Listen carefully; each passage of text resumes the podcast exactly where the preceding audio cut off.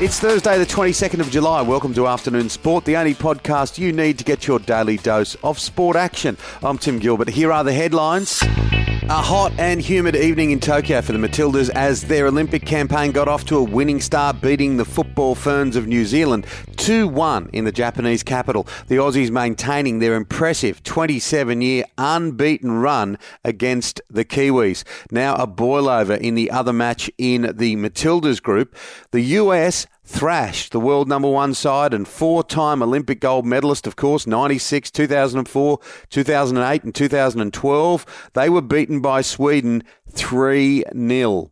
The Olyroos play Argentina tonight ahead of the opening ceremony tomorrow. Our softballers went down to Japan 8-1. And the Olympics are heading to Australia. We all pretty much knew, but it was announced late yesterday in Tokyo that Brisbane will host the Games of 2032.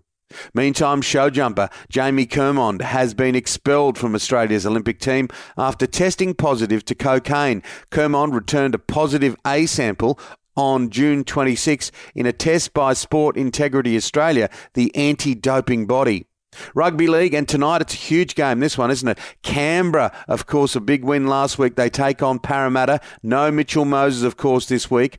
New Zealand Warriors prop Kane Evans has been slapped with a $5,000 fine by the NRL for that obscene word he wrote on his wrist tape. The forward was the 18th man for his team in their match against the Penrith Panthers last Sunday, but did not take the field. In the AFL tomorrow, it all starts with Port Adelaide up against Collingwood.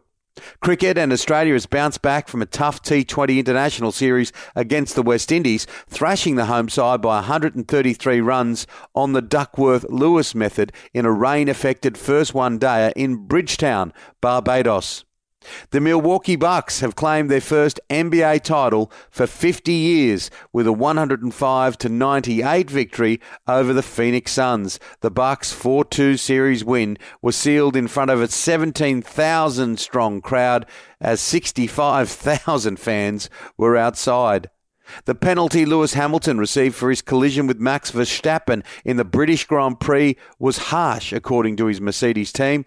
James Allison, Mercedes Chief Technical Officer, says Hamilton followed Formula One's overtaking rules in the incident.